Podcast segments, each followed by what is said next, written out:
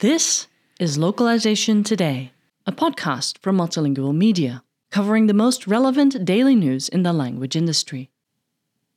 So Dave Ruane is somebody a lot of people know, aside from being a thought leader. He also runs the Process Innovation Challenge, together with Alex Burnett right now. And just wanted to ask you, what was the idea behind starting the PIC Challenge, and how did it gain momentum over the years? Great to be here, as usual, having a chat with yourself. The idea came from the whole concept of sharing information and how good or not so good we are at doing that.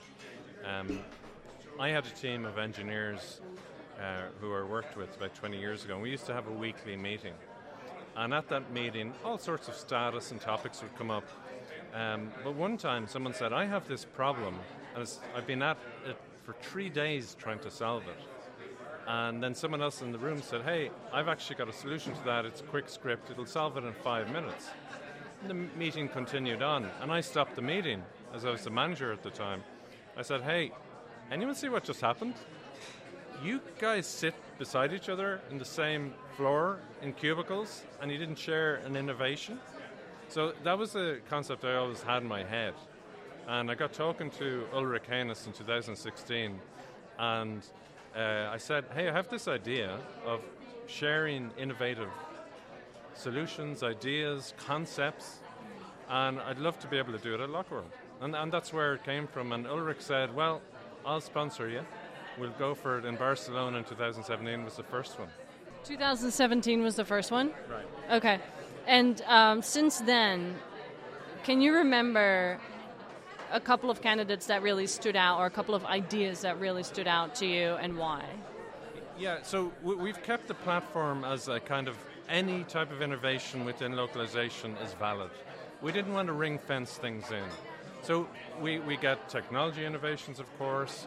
We get conceptual ideas in technology, but we also got process innovation ideas, where someone is trying to redefine how we do things. One example was in 2019 in Portugal. We had Julia Tarditti, who was with a company at the time called Monace, who stood up on stage and said, source text is wrong. That was her message. And she explained why, and why we should be doing things differently. And it was one of those moments I'll always remember, because the audience, you could see them thinking about what she was saying and going, actually, you know, she may have a point. So those moments are fantastic. And for Julia, as well as other people, it really helped her move on in her career. She got offers for speaking offers, and various other things came as a result of getting that visibility at the PIC. We've had another person, Lori Silverstein from SPI, who, because of her winning the PIC, her company says, hold on, you may have a really cool thing here. They invested in it, and she built a $10 million business unit off the back of that visibility and that validation. And that's what it does for people. But then we see other benefits, like people in the audience just getting two ideas and going and working with it, and then connecting back with the innovator and saying, hey, can you help me out with a bit more detail, because we think it's cool what you did. Yeah, it's getting people that validation. I think that really resonates with the contestants and how they have seen their careers progress. It's been really fun to include those ideas in Multilingual Magazine as well, and now profiling the winners. I think it just makes a lot of sense to give people that opportunity not only to further their own, to increase their own potential in the industry, but to increase the potential of the industry as a whole. So what would you call out as some key trends that you've seen over the years that continue to be entered into PIC? Yeah. One of the things which is really nice is that we do get a view on some trends. 3 or 4 years ago, it wasn't a direct correlation. So we might see a trend popping up, but it wasn't representative in what we saw as part of the Process Innovation Challenge competition. Now we're starting to see a lot more direct correlation. and it's happening faster. So that lead time between the innovation trend happening and us seeing innovations is really short. And a couple of years ago, we were starting to see a movement, obviously process automation, a lot of the translation management automation stuff was strong. We then started to see multimedia showing its head a bit more with dubbing and other subtitling and other kind of smart multimedia approaches and technologies. And then obviously in the last 12 months, we've really seen AI in a big way, but then generative pivots. And in the final today, we have five of them are directly on generative, right? So 5 out of 6. And what it tells me is that that speed of change is being reacted through products and concepts much faster. So the flux that we're seeing, companies are reacting to it and productizing it a lot quicker than they used to because they know they have to get to market, they have to create that blue ocean and you know, make good on it. So the timing part of innovation has changed. Yeah, you know, many companies, especially larger companies, have taken innovation, maybe hid it away for a while and waited for the timing to be right. Well, now that bet is becoming maybe not so good bet. You need to be more of a first mover nowadays, and we're seeing that certainly at the peak.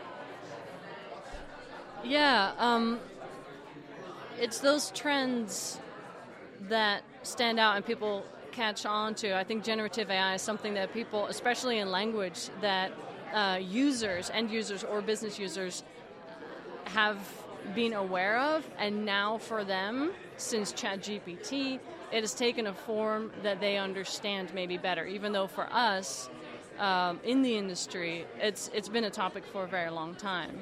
So now it's easier to talk to a client, talk to a prospect about that part of your offerings in terms that they can better understand them before. Right. Yeah. Yeah, I remember a time being a technologist at my heart where the techie groups would find the technology and, eventually pass it on and make that technology do something that had business impact, and then people noticed. Yeah. Whereas now, everyone's a technologist, and we all want to be learning about those new trends and technologies early so as we can adapt and apply it in our business and maybe be the hero or whatever. So we've certainly seen a change in that, and I think the consumer usage of mobile devices and the speed at which we're used to getting information and content, those behavioral changes have changed things cognitively for us, that we have an expectancy that, hey, I can do this on my iPhone or my device, I should be able to do it in business.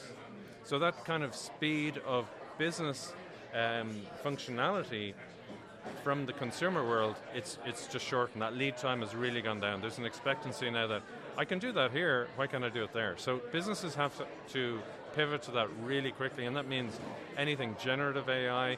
I see those as engines, right? You need to have a chassis and a framework for putting those engines in, because we're going to have new engines. We're going to have adaptive AI. We're going to have other ones after that. So you just need to be able to roll with the punches a bit and plug in and plug stuff out as it actually has business benefit to your use case.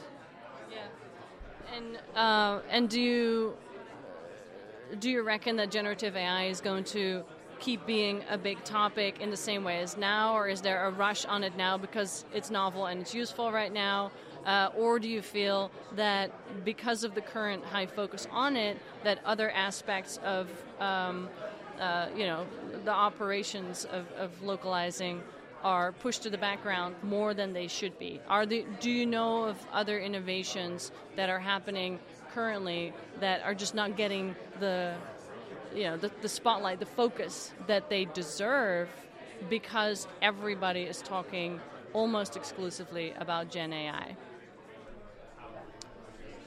If you've got a very clean white room and it looks pristine, and then you have a blue elephant in the corner, right, we'll spot it, right? But if you have a white elephant in the corner, maybe we don't spot it as easily, right? We have to tune our eyes a bit to, oh, hold on, there is an elephant in this room, right? And I think the kind of hype cycle that has associated itself with generative AI has been as big as any hype cycles. Like if you go back to the iPhone launch in 2007, near where we are today, it really was one of those big events that got global audiences going, hold on, what's going on here? This is changing things more significantly than just a product launch. You know, so that kind of, it's changing habits. And I think, you know, people are looking at generative as a way, is that changing habits? Will it change? Of course it will. Of course it will. But I think it's the starting point for this type of AI, and we're just going to have different names come and go, right? People who have an interest in the next generation beyond generative will be trying to get, you know, adaptive in the vernacular a bit more, and then the next one after that. So we will see this changing. And that flux I mentioned earlier, that speed of flux is increasing, so we have to be in the change management game. We have to have skills that allow us to do change management better, to communicate things better, to talk about our brands better, right? So none of that changes, but we actually have to do more of it because of this flux and high change environment. Yeah, it's very interesting. Well, I'm excited to see the pick. It's always one of the few that I get to go to, even though we're at a booth, and usually keynote and pick. They're a have to see for me. So can you please remind us all when it's happening and where to go? Yeah, 1:30 today, Wednesday, and yeah, it's in the main atrium. And thank you, as ever, for your support. Multilingual has been supporting us for the last number of years, and it's really been great and appreciated because, you know, for innovators, they get different gains out of this. Some of them learn how to pitch in 3 minutes, right? That's a big change for many people, you know. I'm a 20-slide person myself, and, you know, if I have to pitch in 3 minutes, oh, I have a lot of work to do. But so that's on one side, but then the visibility they get, and when they pure play on innovation and don't, you know, do a sales pitch, you know, people notice that and they say, okay, you've got a really cool idea there, or the use case is cool, or the concept you have is brilliant, and I can either use it directly or I'll use part of what you've presented and then I can adapt it to my own use case. Some of the innovations I really love are where they're not a brand new innovation, but they're an old one applied to a new use case. Yeah. Like, they're the ones that I go, now you're talking. Yeah. You know, that's innovation as well. Will there be some of those today? You'll have to wait and see. Yeah. Okay, we'll definitely be there. Thank you for being here, and yeah, we'll see you around, as always. Thanks. Thank you for listening to Localization Today. To subscribe to Multilingual magazine, go to multilingual.com/subscribe.